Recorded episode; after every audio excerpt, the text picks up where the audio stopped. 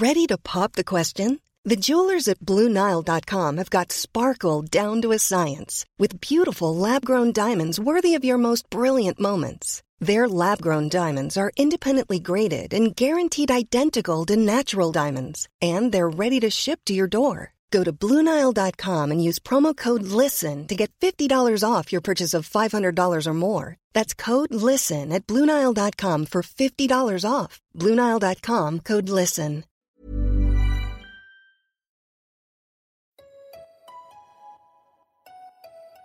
Why does making friends as an adult feel so What hard? should I wear on a first what the date? hell is a formal? But that Why hookup is was buying my not first good. home so what do I want my life to look like in five years?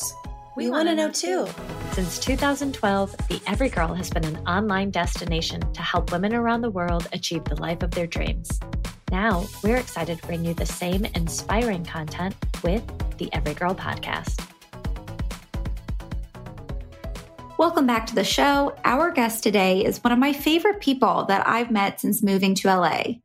You might know Siff Haider from her Instagram, where she gives so many good wellness tips, or her podcast, the Dream Bigger podcast, that covers all things business, beauty, and wellness. But even if you don't know Siff, I'm sure you've heard of her supplement brand Arrae that she co founded with her husband Nish. Arrae is an all natural supplement brand aimed to solve everyday problems that women constantly deal with, like uncomfortable bloat, painful heartburn, regular anxiety, and bad sleep. Arrae is everywhere. Just to give you a little insight, Hailey Bieber, Melissa Wood, and so many other iconic celebs and wellness queens swear by their products. Arrae is probably my number one must have brand because the bloat capsules single handedly saved my life because now I can eat pasta without suffering. I mean, they're amazing. I first met Siff at an event for Arrae a couple years ago, and I immediately liked her so much. We had so much in common, and she is such an inspiring and open person. I've been so excited to have her on the podcast. Our conversation today kind of goes all over the place in the best way. We talk about her career path to Arrae and how a, being a creative person turned into being a business owner. We chat about her wellness routines and how she dramatically healed her body. And then we even dive into manifestation and unrealistic beauty standards surrounding plastic surgery. I mean, no stone is left unturned, okay? If you enjoyed the episode, please leave a review and tell us about what you liked about the episode. It is the best way to support our show, and your support means so much. Thank you in advance. With that, welcome Siff Haider to the Every Girl podcast.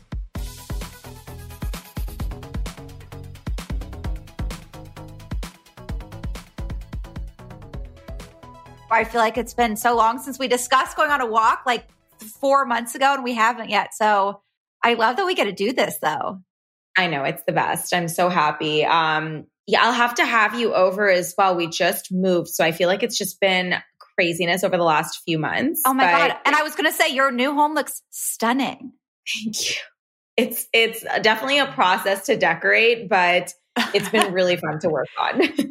is it like a creative, fun process for you, or is it like stress? Oh my god, so fun! I've been like waiting for this my whole life. Well, it looks really gorgeous already. Like just I just saw from the way you post on Instagram, like the kitchen looks so open and uh, would you like manifest? I know you talked about how you like manifested that oh, openness. Hundred percent. It's kind of wild, Josie. Like I look back on old journal entries and like I described this like almost to a T. I was like, you know, I talk about my big open kitchen and like all this outdoor space and like good light all across the house and like all these things that are almost like impossible to get in one house. And yet somehow we have it. So I'm like, hmm, this is crazy. Oh my God. Well, congratulations. I mean, I know it's a long time coming because when I saw you last, I remember you were talking about thinking of finding a home once everything with the visa was figured out. So, congratulations. I'm sure you guys are so thrilled. Thank you. Yeah, the visa process took a minute. We didn't get it until like December, which was wild because it was, yeah. What? Yeah, it was insane. Like there were all of these delays. And so, you know, that was the frustrating part of it all because this was supposed to be like, you know, a three week process and it got stretched to one and a half years and just feeling so displaced and unsettled and like everything is up in the air. So anyway, I'm happy that it's like done now. But yeah, it was definitely a process that tested me for sure. oh my God. Well, you're done with it. And now everything's working out. So thank God. But that, I cannot believe it took that long. Took a minute. Universe oh made me God. wait for it. Yeah. Universe was like, you better want this bad because we're going to test you for sure. Siff, thank you so much for joining me. I feel like this would be so fun because it's just me like chatting with a friend, which is the best kind of podcast episodes. I know that you know how that goes. So welcome to the Every Girl podcast and thank you for joining me. Thank you for having me. I'm so excited and it's going to be such a fun conversation. I love talking to my friends on podcasts. it's the best, right? It's the best. It's so fun. Okay, so I want you to start from the very beginning because I love your story. I think it's so interesting and I want our audience to hear every detail. So take me back to the very beginning. What was your childhood like and what did you want to be when you grow up? I know that that's a big question you start with on your podcast, so I want to throw it back to you honestly, like what I wanted to be when I was younger, I was just always a very creative person. It's interesting when I reflect on it because, you know, when you're a kid, you don't really know what each kind of career entails. And oftentimes you don't even know the options that you have available to you. But I remember when I was younger, I wanted to be a singer. I wanted to be a fashion designer. I wanted to sell shoes. Like I would play this game with my grandma where I would, you know, take the shoes from her closet and we'd play shop, you know? So I feel like I had always been just a very creative person right from the get go, but obviously didn't know I would kind of end up where I did, which is, I mean, isn't that how life goes? Like you just never can predict what'll happen. Even five, six years like back, if I look, I could have never predicted like what would happen with Arrae or the fact that I'd even be on this journey. So, you know, it's it's definitely been an interesting path to get here.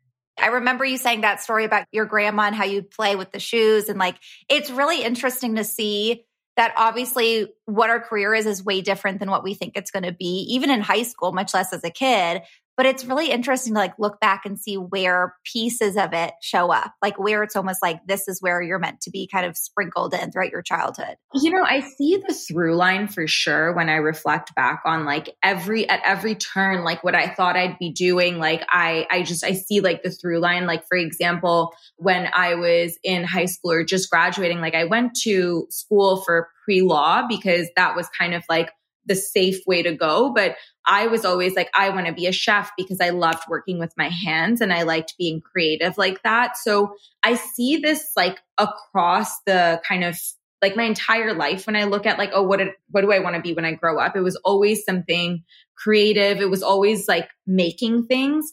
And then from the other side, like, you know, for a long time across like prior to graduating from high school, I wanted to be a singer or a performer of some sort. And that's you did? Because, I didn't know that. Yeah. So it like, I mean, I sang for a very, very long time. I was a theater kid in high school. And that, if I look at it, it kind of translates into the fact that I have a podcast.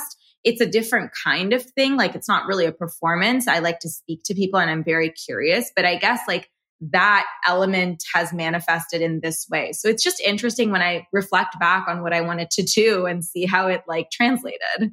Oh my god, it's so funny. Yeah, cuz it's performance. It's just a different type, but it's it's so true. It's like the same thread throughout.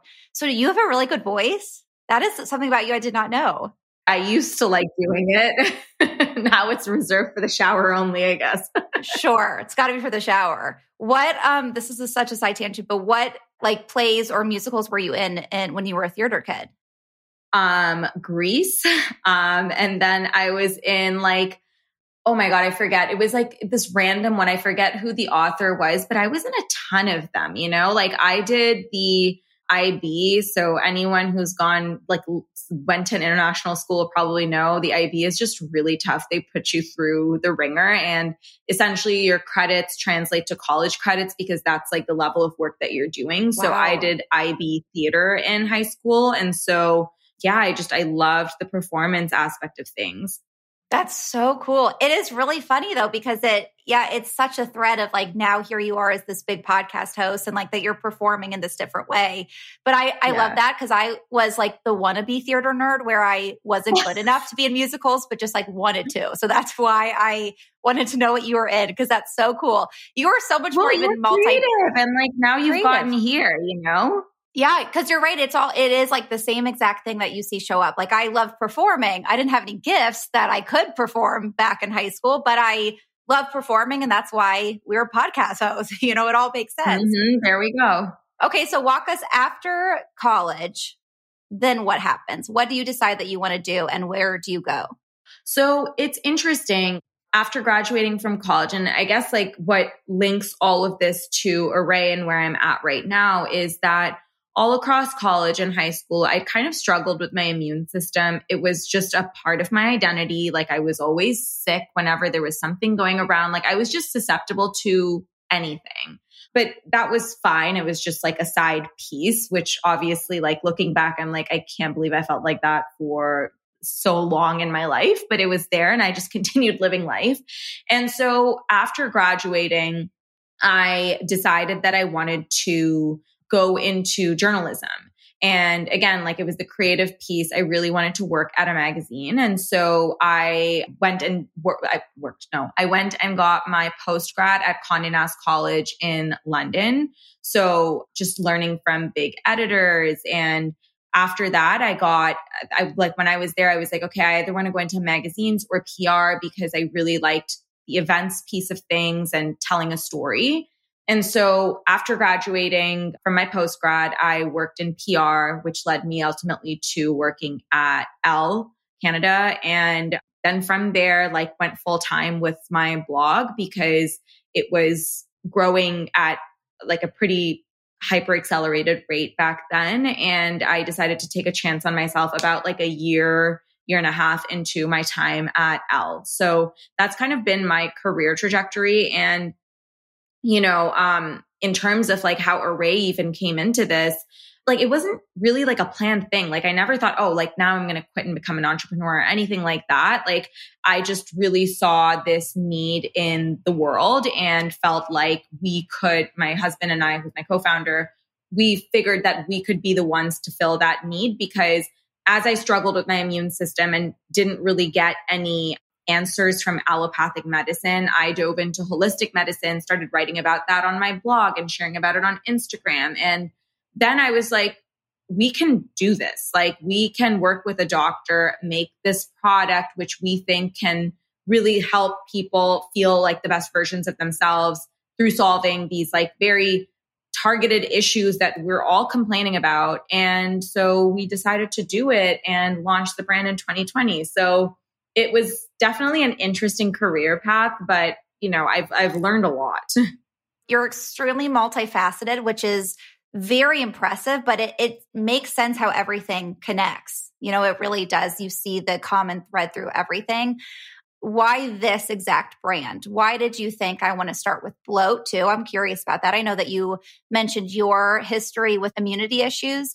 So why did this come about for you? Were you trying to fill the market that you wish you had? Yeah, definitely. So, you know, as I started to figure out like how to troubleshoot my immune system, I also had really bad food sensitivities. So it had gotten to a point where I was really, really freaked out anytime I would go out to eat. You know, I didn't know what could set me off. And so around then, I was also like, let me see if I can also troubleshoot my stomach issues with herbs and minerals and vitamins. And I started to see like changes in my system. And so, you know, as I was going through this, like I would notice anytime I was at dinners or brunches with my friends, everyone would talk about the fact that they were really bloated. You know, it wasn't just me, and it was kind of this universal problem. And it was almost normalized, whereas it was so uncomfortable, you know? So just because something is common doesn't mean that it's normal or the standard that we should settle for. And I felt like everyone was just settling for feeling like shit, you know? And it was like we were making these jokes about it. And yeah, it was all fine and good, but like, how are we going to deal with it, you know? And so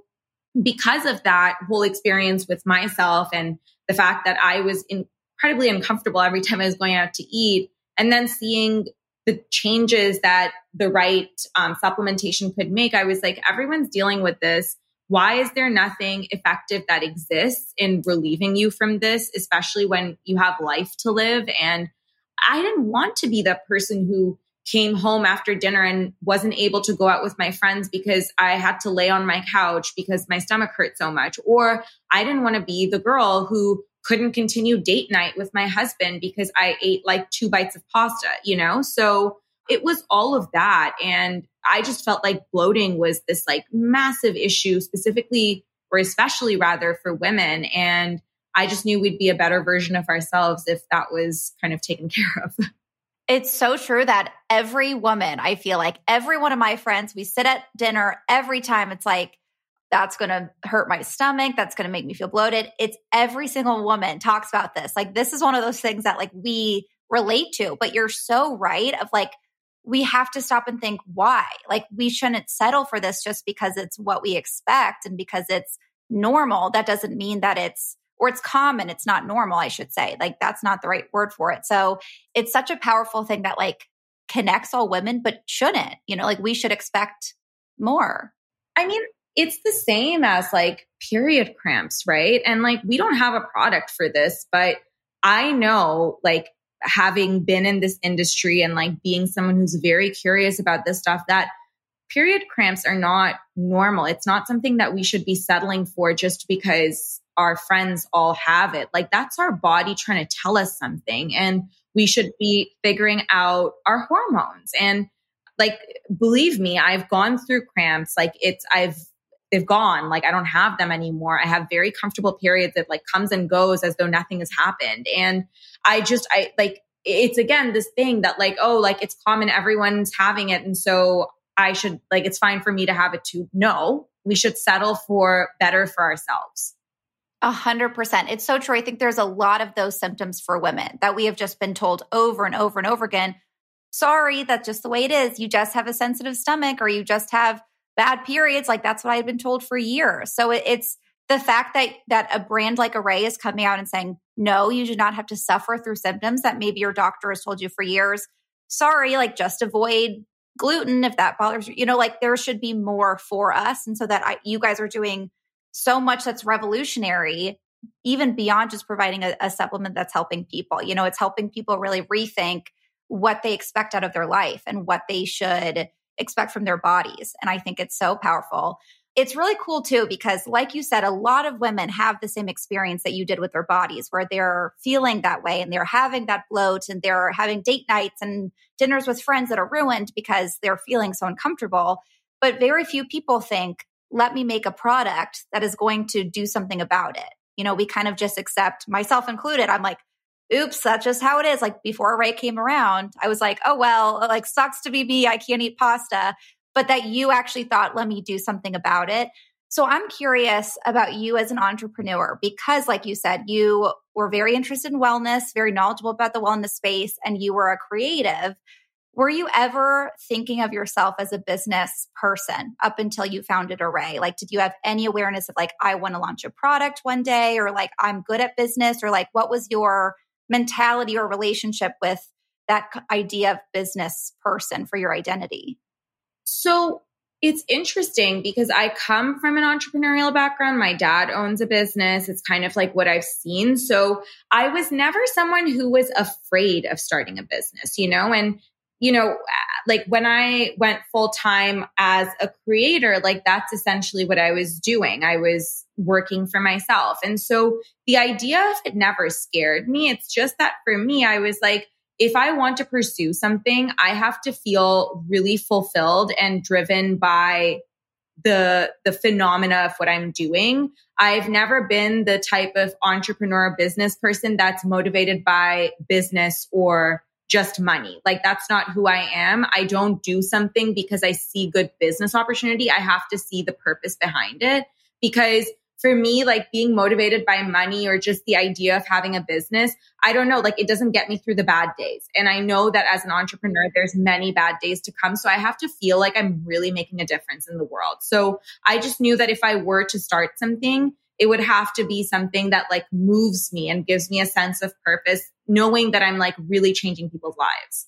I like that focus on the purpose and kind of like the end goal, the big tangible result rather than the ins and outs of becoming a entrepreneur because I think especially yeah. with like that concept of being a creator, like for me, I've talked about this on the podcast before, but I have mm-hmm. always struggled this identity of I'm a creative person, so I can't be good at business. You know, like I'm like I was really good at creative writing in school, really bad at math. So then that just identity of like, I'm, I'm not that business minded person. I'm a creative person. Like it's almost like we have two opposites and you have so effortlessly kind of combined them. So it sounds like probably because you're more focused on this is the purpose of why I'm doing this. And, and I know you probably have a lot of in and out tasks that you have to do as co-CEO every day, but like that the, the start of it was focusing on here's the purpose of it instead of like psyching yourself out of like, oh my God, I'm now becoming like a business person and having to deal with more. Yeah. It was like the focus on the end goal, right?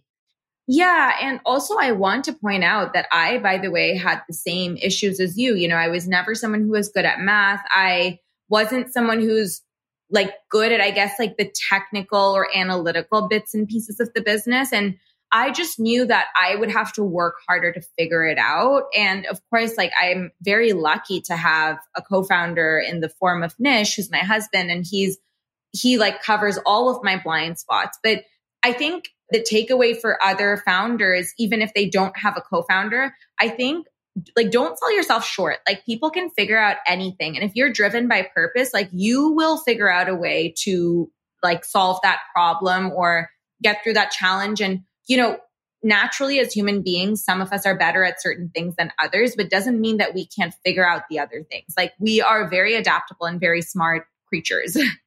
That's so true. Everything is figure outable.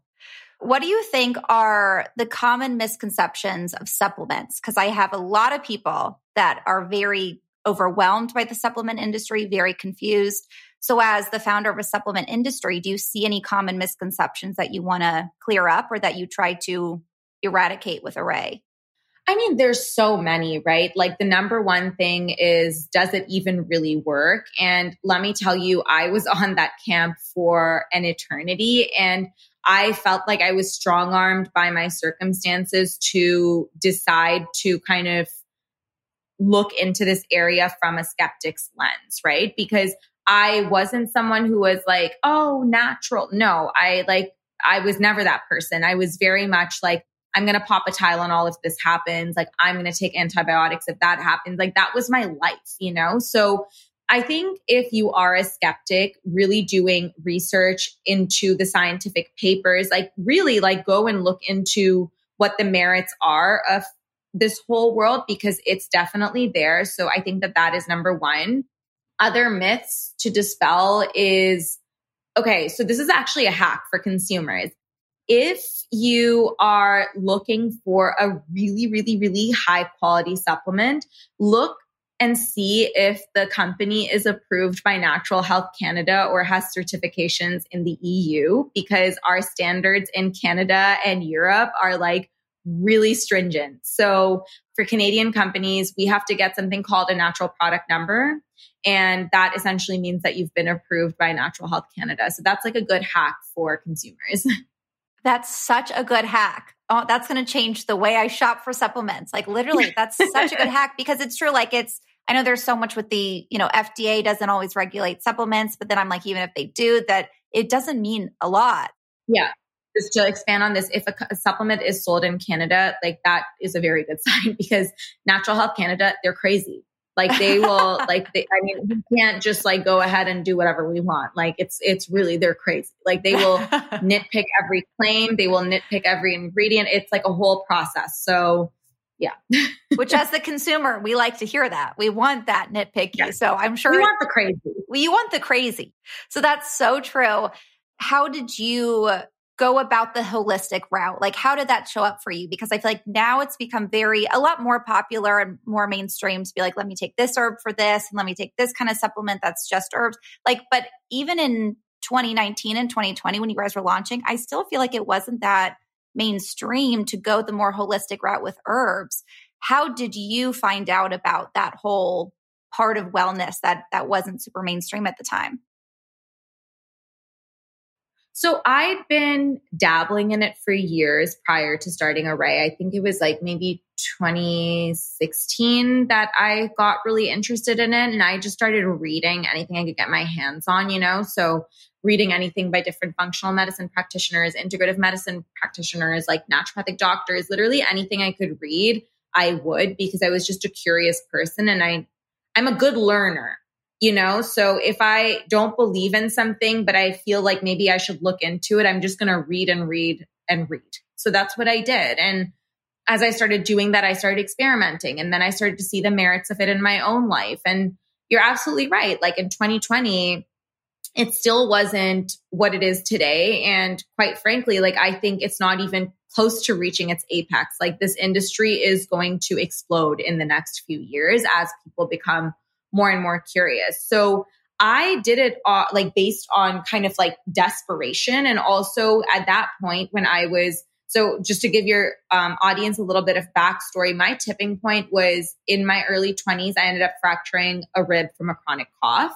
And that was oh kind of, yeah. So it was gnarly. And at that point, I was like, I don't really have a choice because I can continue on this way, but like, who knows what's going to happen next? Like, I'm like, I feel like I'm in my early 20s, but in a 90 year old's body, it's kind of weird and crazy. And so, my mom urged me to look into more natural things. She was kind of into it, not even like hyper. She was just like, she would take a few supplements and she was like, you should really look into this because you are kind of like at the end of the road with what you're doing, like it's not been working. And so it was really out of desperation that I even got interested in this whole world.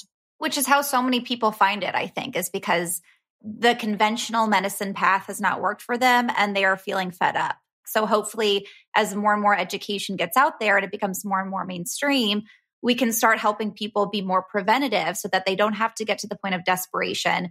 But that's so crazy that you fractured a rib because you were coughing that much.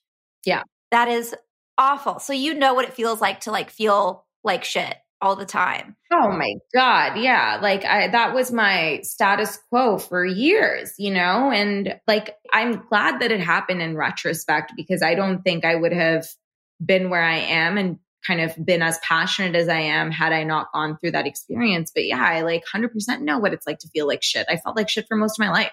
yeah, which is so wild because I I know now people who meet you or look at you are like, "Oh, Siff is so healthy. Like she's like the pillar of health." And so it's so cool that you were able to transform so much. I think that you are such an inspiration for people who currently are going through health issues and feel like there's no way out.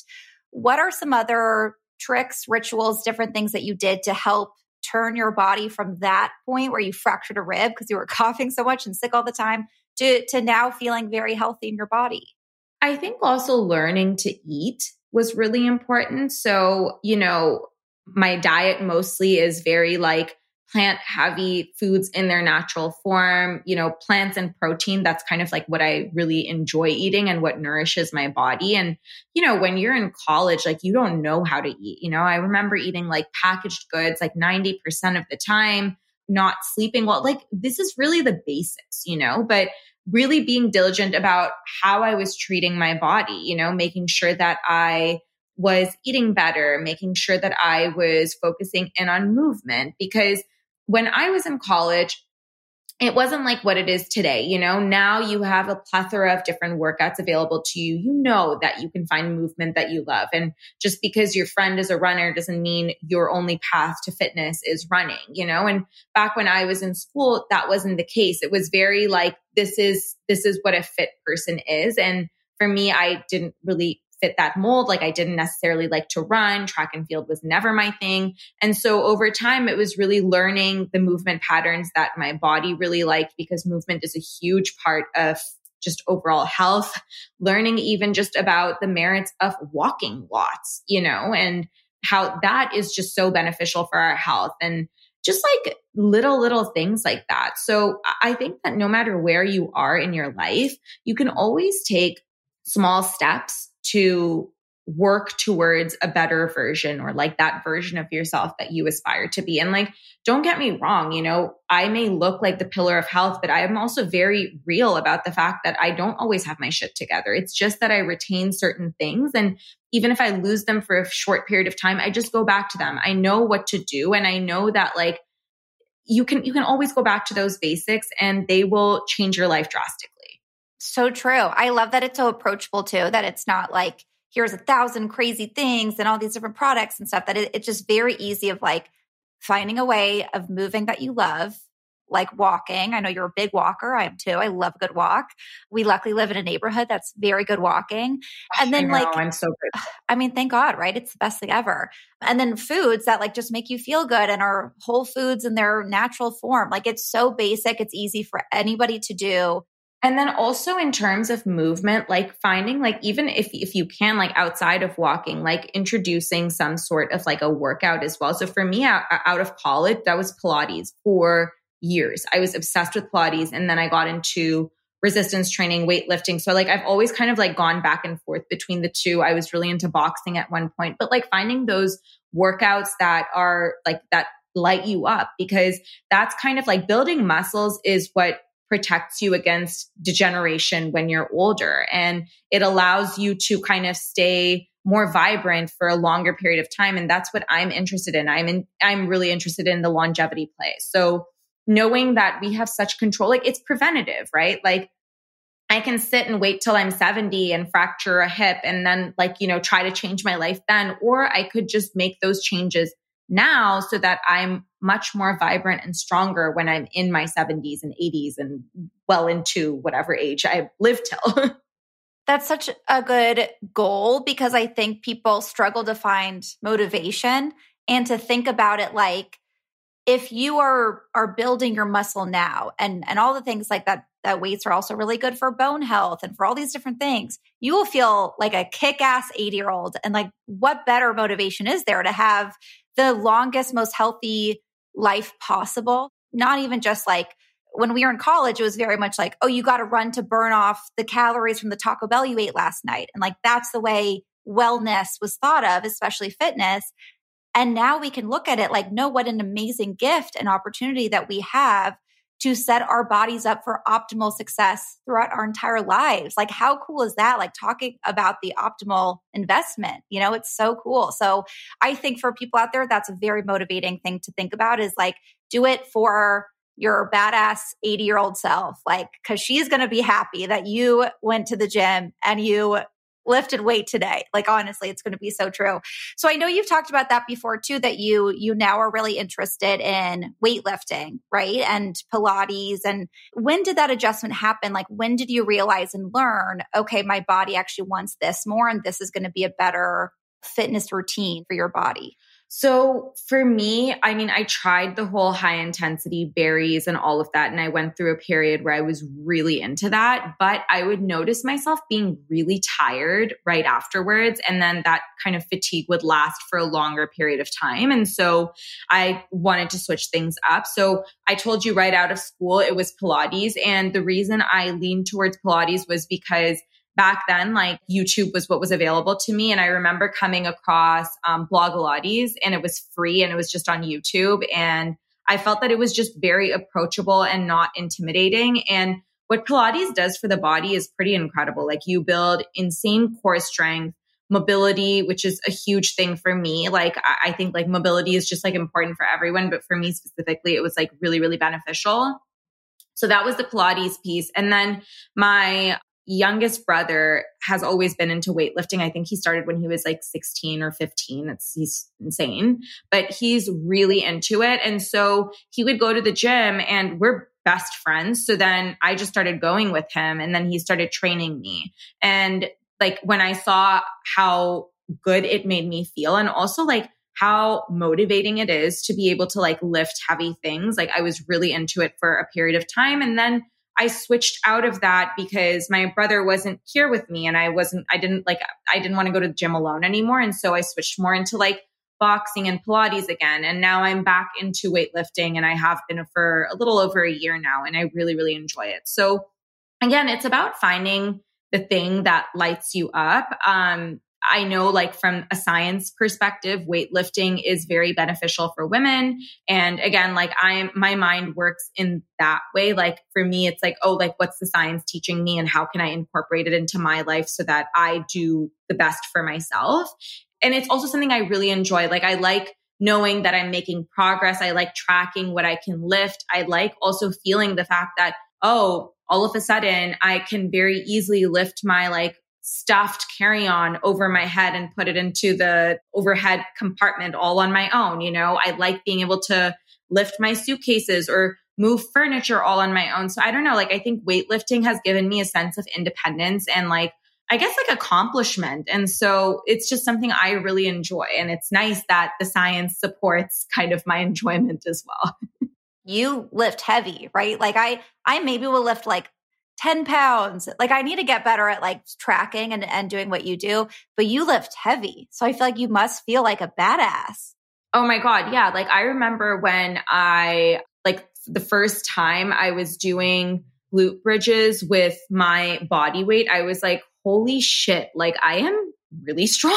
Like that's that's like a big accomplishment. You know, I'm being able to do a glute bridge with my literal own body weight. And so things like that, it makes you feel really, really accomplished. Or like being able to squat really heavy when you started off, like being able to only do five pounds. Like I remember all of that because it's all been within the last like year, year and a half.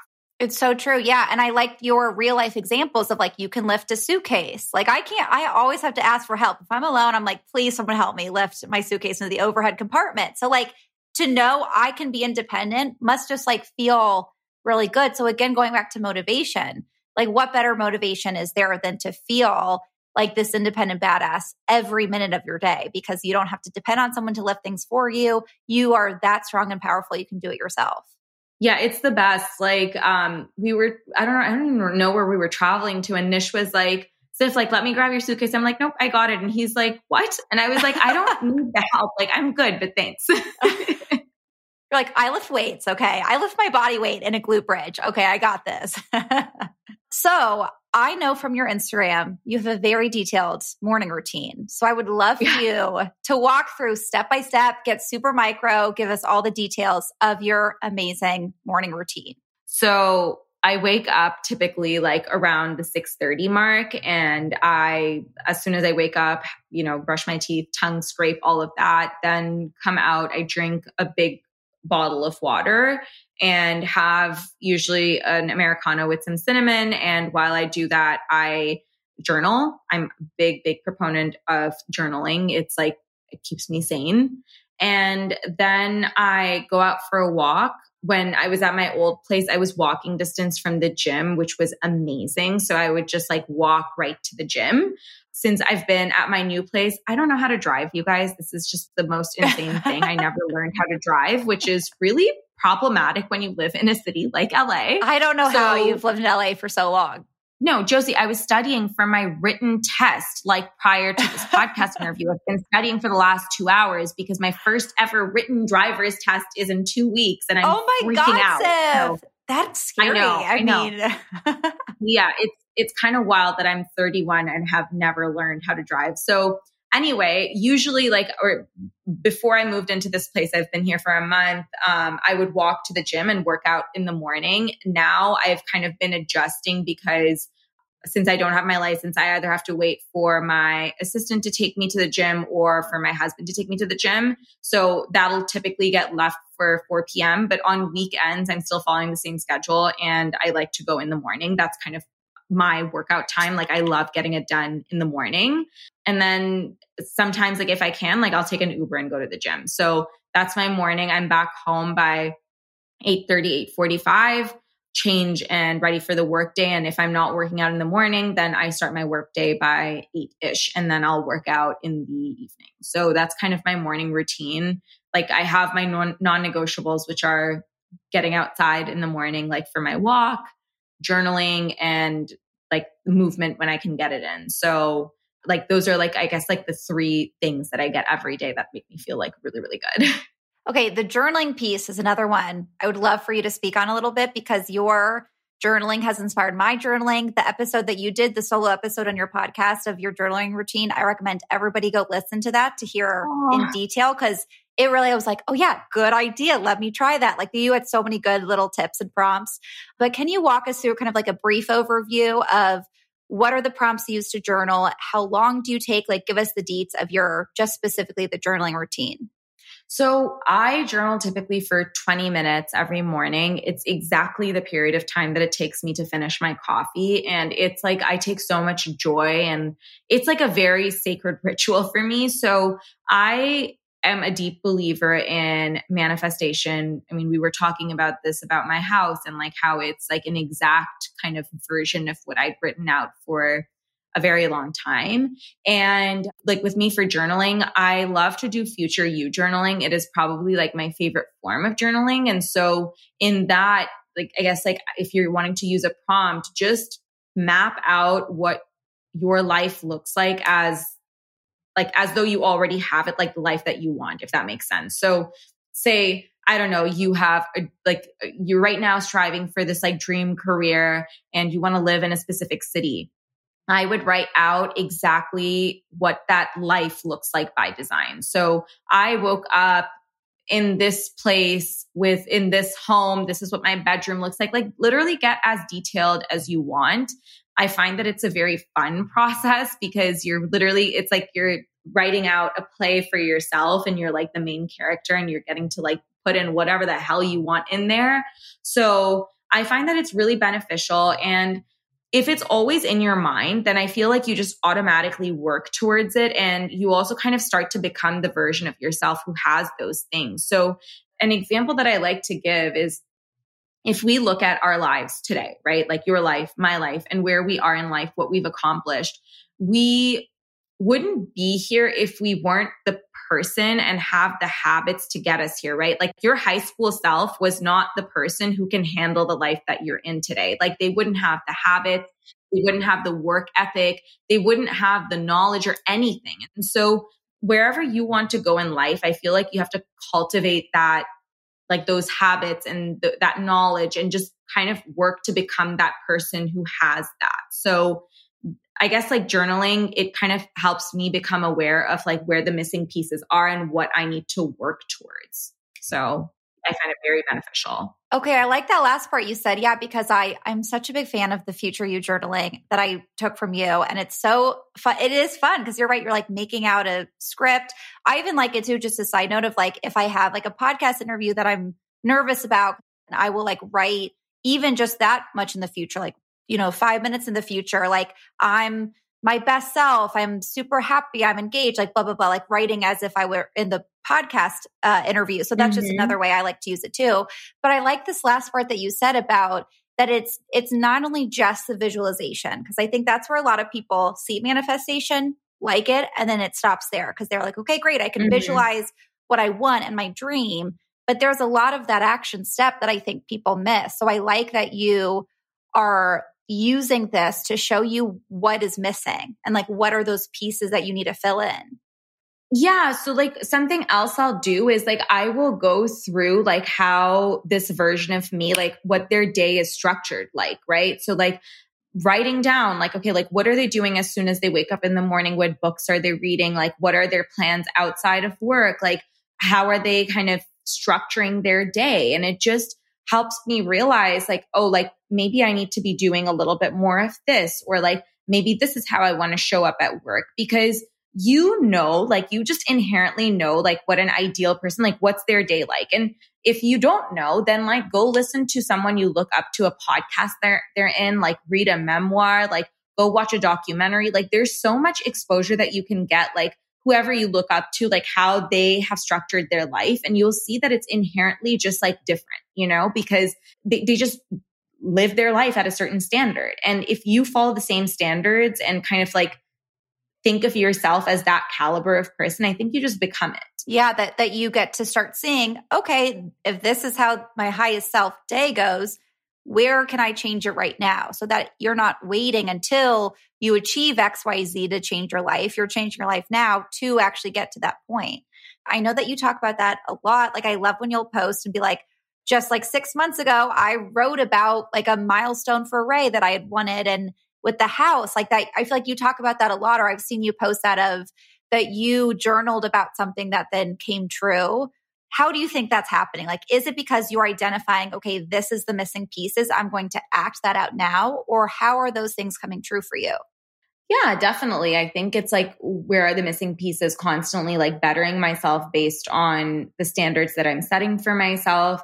And then it's also like, you know, if you're, if something is always on your mind, it's like in your reticular activating system. So it's always top of mind. And then it's kind of like a self fulfilling prophecy, you know, like you're just automatically going to take the steps you need to take to get to a certain place. Like that's just, it's the standard you set for yourself, you know? And I think that whatever we have in our lives, it's like, like this, it's the standard that we set for ourselves, you know? So whether it's who you're surrounding yourself with, what you're consuming, what you're around. Like you can control so much. And so I think that for me, like having these things top of mind, like this is what I want for myself. Like, I don't know. I just take steps to make that happen.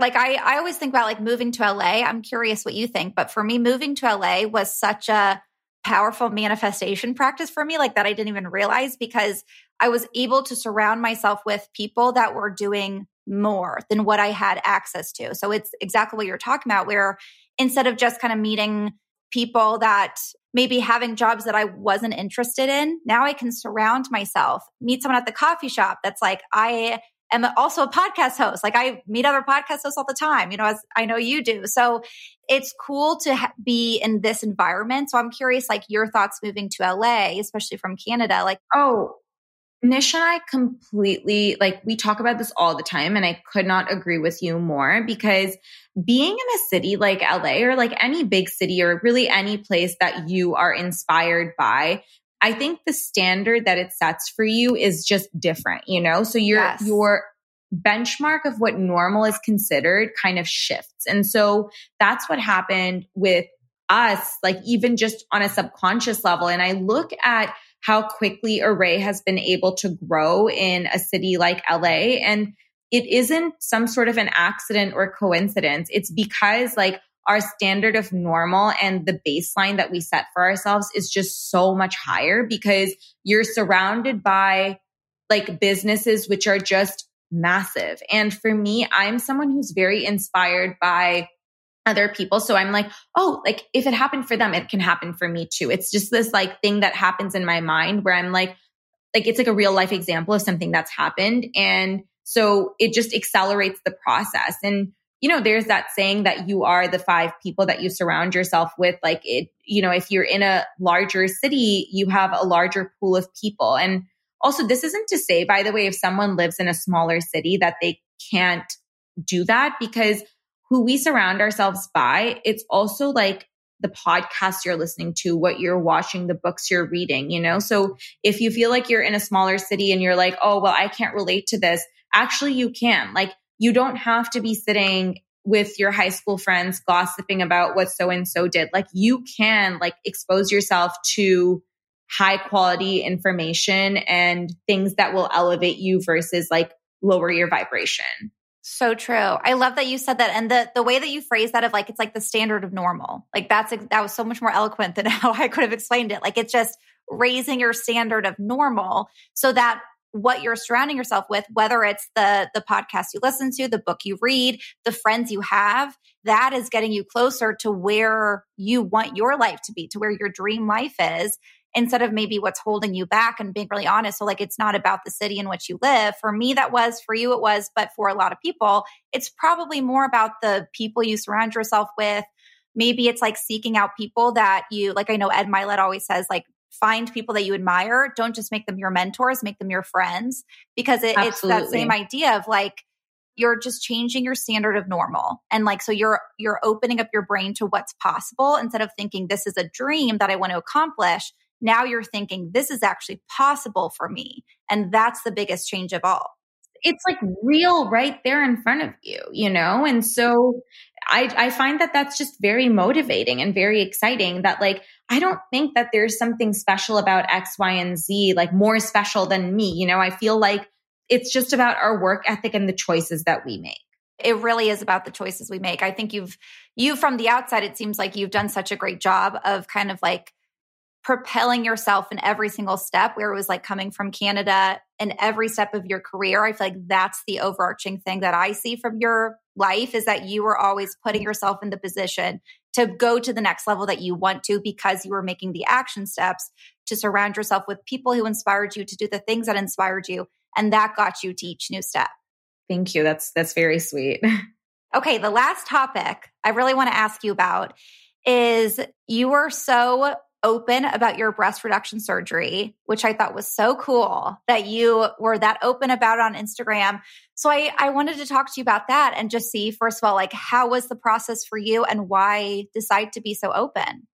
So I was like I had very a very very large breast size for my entire life like literally as long as I can remember and I found that it was like a very hindering thing. I had back issues. I just didn't feel like it, I just didn't feel like I was at home in my own body and I knew like pretty long ago that at some point I was going to get breast reduction surgery. I just always told myself like I don't know for what reason, but I was like I'll wait till after kids. And then one day I was like why am I waiting? Like, I don't even know if and when I'm having kids. Like, why am I putting off something that is like bothering me today for like a hypothetical situation that may or may not happen like years from now? And so I decided that I was going to go through breast reduction surgery. And I remember looking for resources, right? Like resources on social media, like maybe examples of other people who'd gone through it, just anything that I could that was like a real life example. And I was like, why is there such little out there? Whereas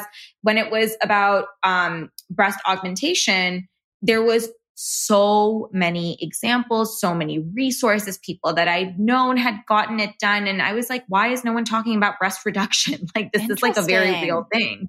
And so I wanted to put my entire process out there as a resource for anyone who felt like they didn't have any resources because that's how I felt. And I wanted to course correct. And the amount of messages that I've gotten, like the amount, even to this day, it's been like over a year since I had my surgery. Like, I think every day I get a DM from people being like, thank you for putting this out there. It's been wow. such a helpful resource, or you inspired me to finally pull the trigger. It's been something I've been thinking about for so long, blah, blah, blah.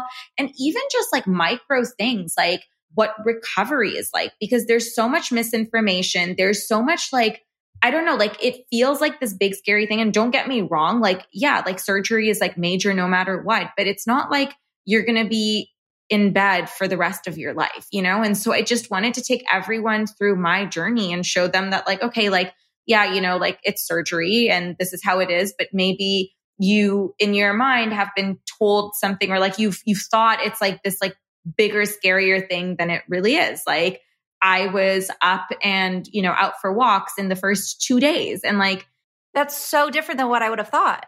Exactly. Exactly. And I thought the same thing. So before I went in for my consultations, I was like, oh my God, like what's going to happen to me? And I remember going and speaking to like doctors and the obviously like the surgeon that I went for, Dr. Barrett, I love him so much. He's incredibly talented and just the best surgeon ever.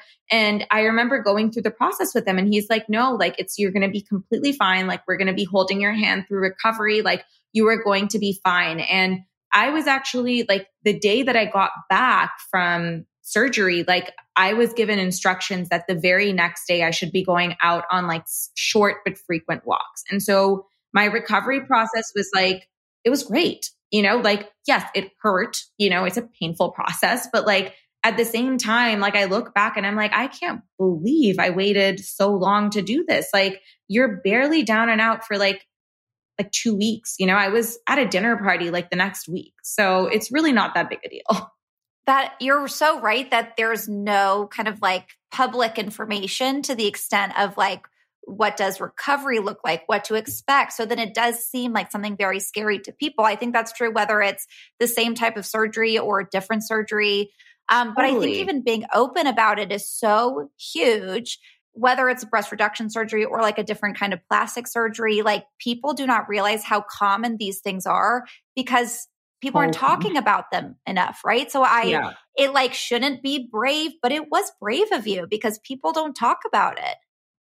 Yeah, you know, I I think that this is what's warped people's beauty standards, you know, and we think that people are born a certain way and I think it's like pretty ridiculous con- considering the fact that when you wear makeup, you're pretty open about the fact that you you're wearing makeup or you get lash extensions yeah. and it's all fine. And then as soon as it's like plastic surgery, it's like, oh, let me not tell anyone why. Like if we're open about it, I just think that it makes things a little bit healthier and just more transparent. Because imagine living in a world where like you're putting on makeup and other people don't know that you have makeup on your face. And So you look like bright and alert and like even skin toned all day long and everyone's like oh my god like i wonder how. Like let me try all these weird things to make myself look it's like no like everyone ha- like so many people have help you guys. Like everyone is getting shit done and it really bothers me that no one talks about it because people are out here and they're getting shit done and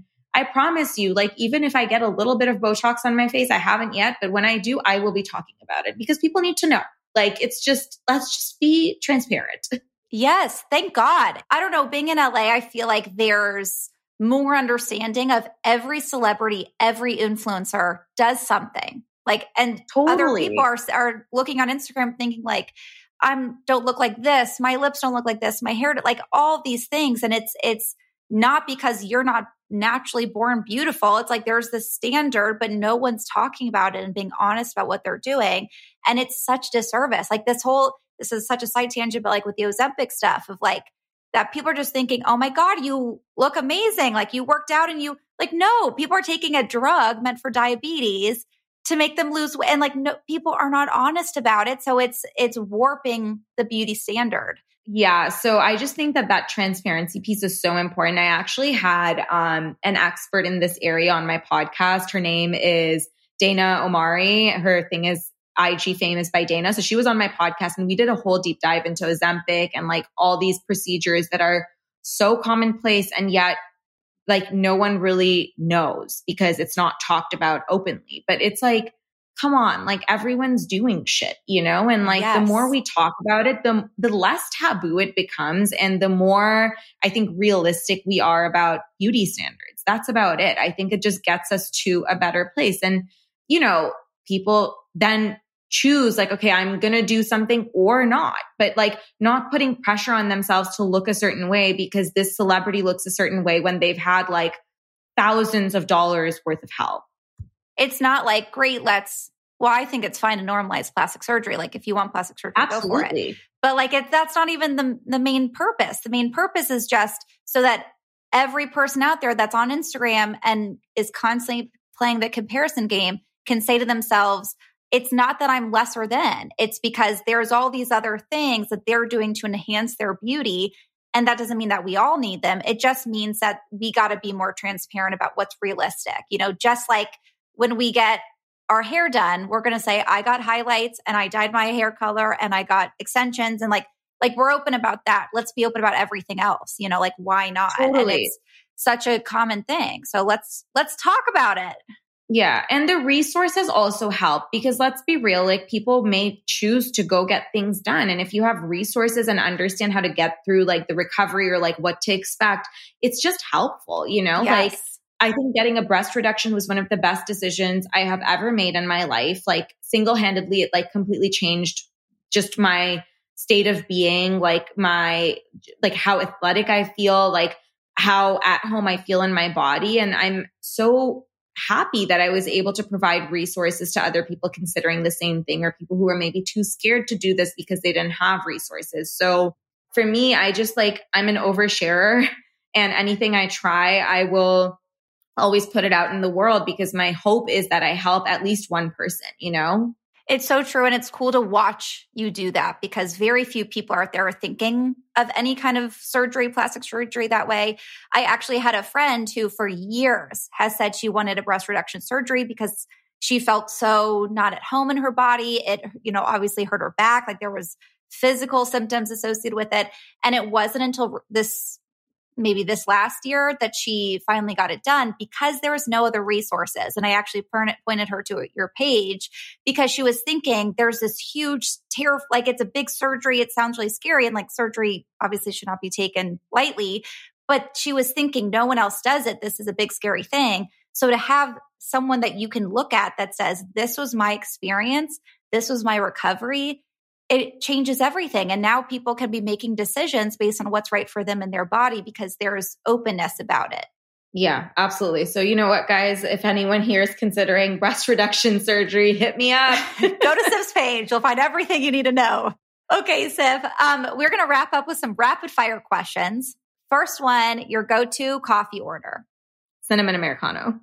Love it. Nice. And you make like a bulletproof, like something delicious, right? Yeah. So I do a bulletproof. So I have issues eating in the morning. I feel like I'm just like a lot more lethargic and like I'm I'm just like a lot sharper when I'm fasted. And so on days where I'm supposed to break my fast because I, I intermittent fast according to my hormones and where I'm at in my cycle. So on days where I'm supposed to eat in like a 12 hour period, which is short for me, that's when I have a bulletproof coffee. And so I just make that with MCT oil, like black coffee and a little bit of grass fed, grass finished ghee. And then I just blend it in the mixer and obviously cinnamon because I love cinnamon. And I mix it in the blender, blend it in the blender. and it's this like really frothy, delicious latte. And if you don't want to do that, you can also just add a little bit of cream to your um, coffee as well. It like kind of has like a similar impact as well. So yeah, that's kind of like the my whole spiel with coffee. But if it's like very typical, like you know, eighty percent of the time it's a cinnamon americano. Yeah, I love it. I love a cinnamon americano. Um, and because I know people are going to ask, you found like your fasting hormone based on your cycle from the Fast Like a Girl book, right? If I remember you talked about it. Yes, it is an unbelievable resource. I had Dr. Mindy Pelz on my podcast and I was just like completely just blown away by her. She's broken it down in the most kind of easy to understand way. And she goes through like why we should or shouldn't be fasting, the lengths of fast at each stage of our cycle, why we can't just, you know, go ahead and, um, you know, treat our bodies the same way that men do. There's just a lot more complexity to it. So she's incredible. And that's like, like I loved having her on my podcast and her book, Fast Like a Girl is incredible as well.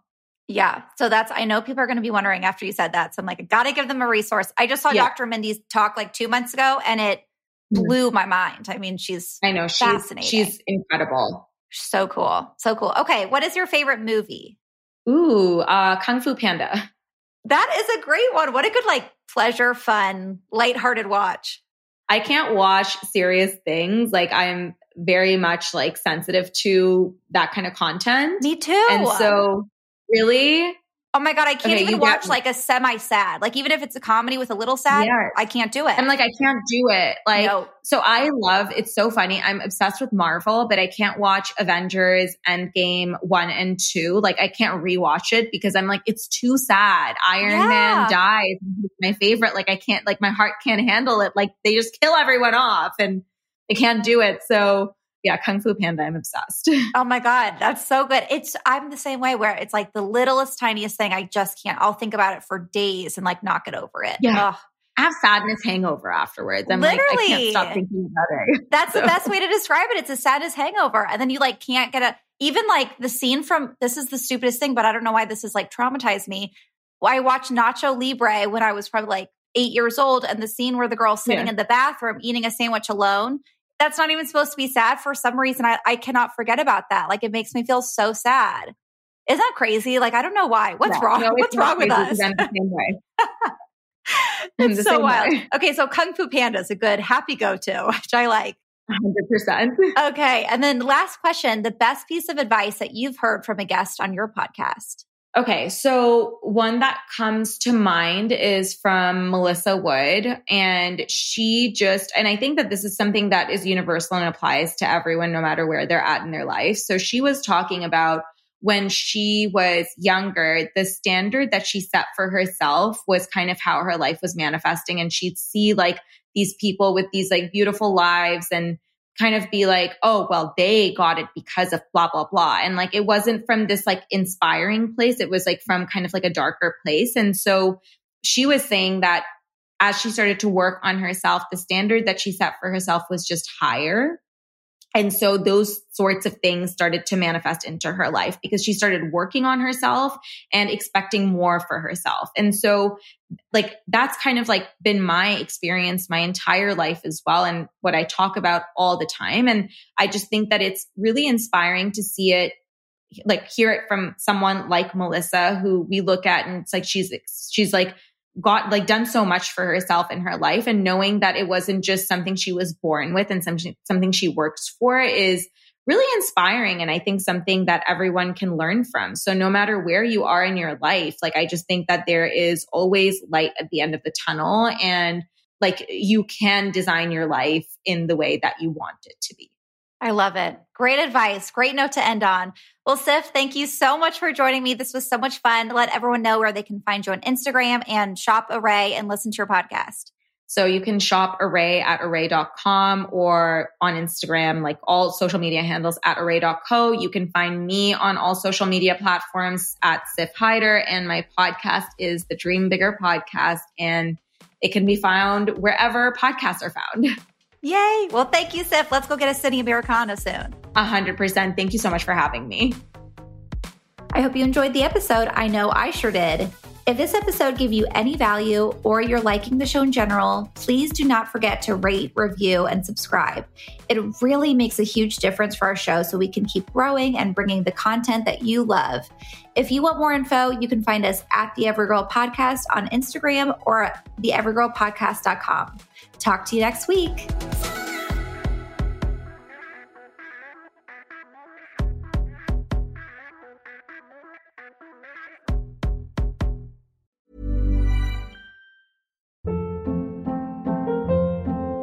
Hold up. What was that? Boring. No flavor. That was as bad as those leftovers you ate all week. Keke Palmer here, and it's time to say hello to something fresh and guilt-free. Hello Fresh. Jazz up dinner with pecan-crusted chicken or garlic butter shrimp scampi. Now that's music to my mouth. Hello Fresh. Let's get this dinner party started. Discover all the delicious possibilities at hellofresh.com.